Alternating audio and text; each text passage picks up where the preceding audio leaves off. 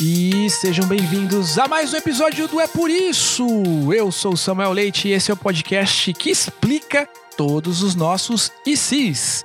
E para explicar para você, meu querido amiguinho, minha querida amiguinha, que tá chegando de repente, quem sabe de paraquedas nesse programa, eu quero te explicar o que, que significa o É Por Isso.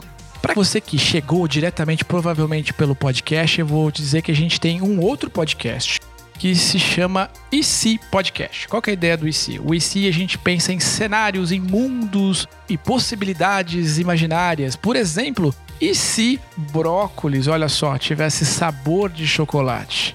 Pois é, meus amiguinhos, então, se você se interessa por esse assunto, a minha recomendação é que você nos procure lá no Spotify, no Disney, pede aí uma ajuda pro papai, pra mamãe, pro vovô, pra vovó, enfim, para procurar o IC lá nesses espaços e lá você vai poder acompanhar uma imensa variedade de cenários imaginários que a gente construiu ao longo desses quase 10 meses que o IC tá no ar. E aí, no finalzinho do ano passado, quando a gente estava entrando de férias com o a gente pensou: e por que, que a gente não cria um conteúdo, um podcast para explicar os ICs, ou seja, para explicar o porquê que, por exemplo, o brócolis não tem sabor de chocolate. Pois bem, aí nasceu o É Por Isso. E o É Por Isso é esse podcast que você está ouvindo agora, que acaba inclusive de ganhar vida própria. Ele tem um canal, um espaço exclusivo um feed, um espacinho onde ele pode ter o seu próprio conteúdo.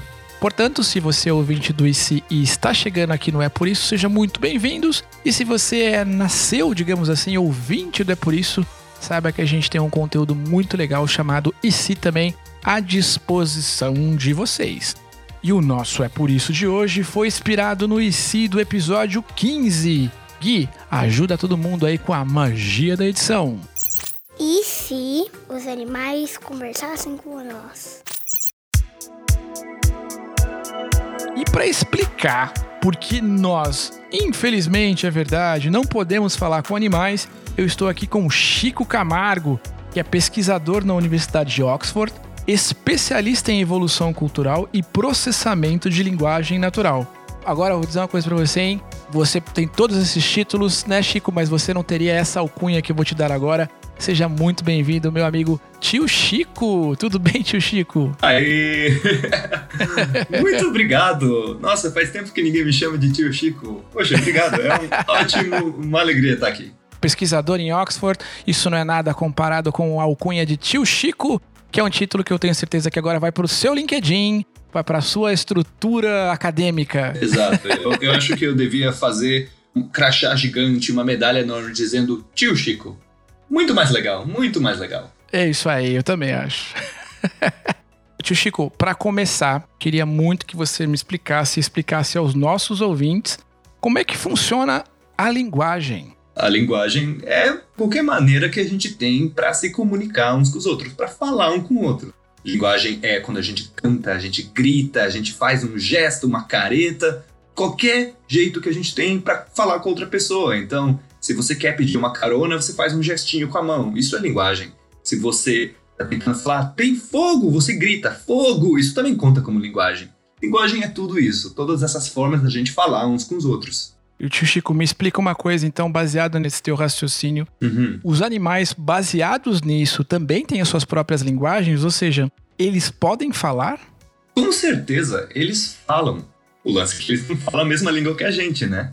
Mas a natureza tá cheia de linguagens. Tem chimpanzé que faz um monte de expressão facial, um monte de o que o povo chama de vocalização, que é dar um grito. Tem um grito que fala, tem um predador, tem um leão, tem outro grito que, olha, tem comida por ali.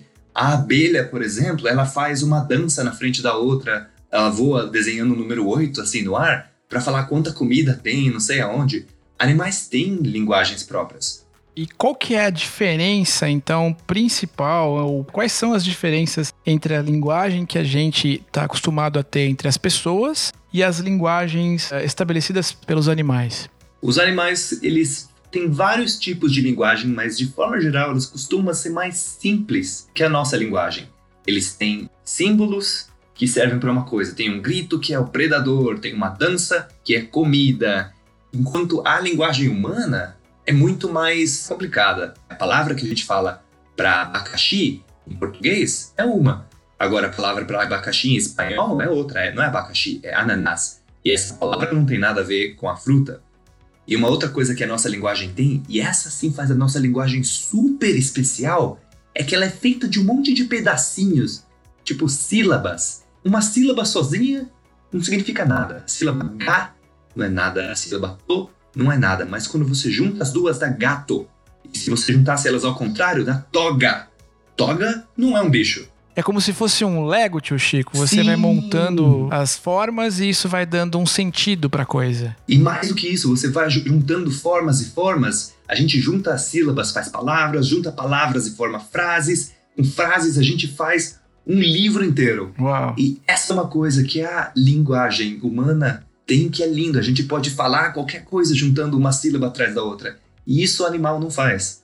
Animais não fazem assim, eles não contam uma história. Eles falam tem comida? Fogo. Mas eles não falam, olha, ontem tinha fogo e comida e eu comi e fiquei muito feliz. Apesar de que se fosse possível ser ótimo, né?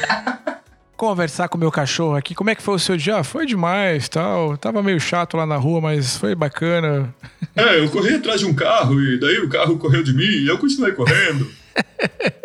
Seria ótimo isso. Pois é. Existe algum estudo que indica que a gente se aproximou de uma forma de contato e de estabelecer comunicação com esses animais? Teve alguns animais mais inteligentes que conseguiram aprender linguagem de sinal humana. Uau! Teve uma gorila muito famosa chamada Coco e ela aprendeu a linguagem de sinais americana. Ela sabia umas duas mil palavras. Acho que ela sabia falar, assim, se comunicar com umas duas mil. Ela entendia umas duas mil, algo assim.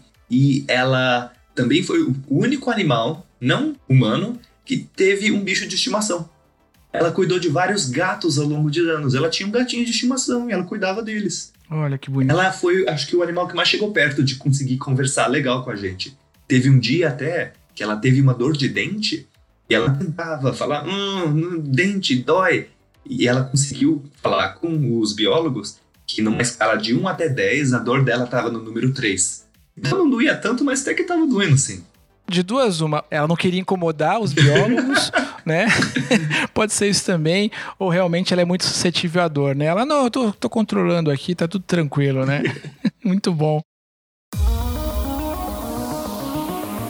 Por que, que a gente não consegue falar com os animais? Então, né? A gente fala, eles que não entendem. Boa resposta. Uma maneira que a gente tem de se comunicar com animais é o que o povo fala de treinar um cachorro. Quando você treina um cachorro, fala senta, e o cachorro entende. Tem alguns cachorros que são bem inteligentes, eles conseguem entender. E isso quer dizer que você conseguiu ensinar para o cachorro uma associação entre o símbolo, a palavra e a, o som senta e um comportamento que você quer dele.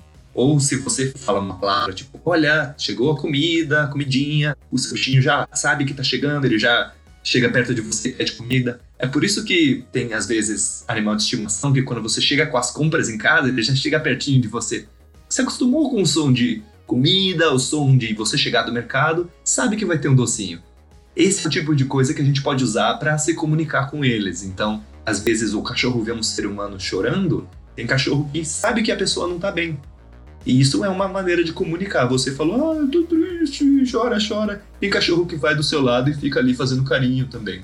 Isso é, isso é falar com o animal. Pelo que eu entendi, tio Chico, me corrija se eu estiver errado, nós conseguimos de alguma forma estabelecer uma comunicação com Sim. esses animais, mas falar da maneira como a gente está atualmente acostumado a falar com outro ser humano ainda não é possível, talvez não seja possível, porque comunicamos de formas diferentes, não é mesmo? Exato, porque com o cachorro, você faz no exemplo que eu falei, você fala para ele dor, ou senta, ou comida, mas contar uma história para um animal, falar uma coisa complexa, ou juntar aquelas pecinhas de Lego e contar uma frase inteira, isso a gente ainda não consegue animais que entendam. Um animal que contasse uma história, ou que entendesse a história, é algo que a gente ainda não viu. Mas se tivesse, ia ser tão legal. é isso aí. Então, tio Gui, é por isso que não podemos falar com os animais. Tio Chico, muito obrigado pelo teu tempo, pela oportunidade de a gente aprender tantas coisas legais sobre linguagem, sobre comunicação, de certa forma, e a gente poder dividir isso com os nossos amiguinhos aí. Obrigado, viu, tio Chico? Eu que agradeço, foi super legal. Tio Chico, você tem um podcast. Como é que a gente consegue ficar mais por dentro dos seus conteúdos aí, para poder dividir não só com os nossos amiguinhos, mas também com o papai, com a mamãe que quer saber mais um pouquinho do teu trabalho? Eu faço parte de um canal no YouTube. Uau. E esse canal chama Blablalogia, youtube.com barra Blablalogia, como escrever blá blá blá, mas em vez do terceiro blá, você escreve L-O-G-I-A, Blablalogia. E esse é um, é um canal de ciência e curiosidades, cheio de perguntas, na verdade bem parecidas com É Por Isso. Perguntas do tipo, como que os peixes elétricos dão choque? Ou por que que não pode tomar água da chuva? Peixe solta um? Essa é boa, hein? É, e a gente tem um vídeo lá sobre isso.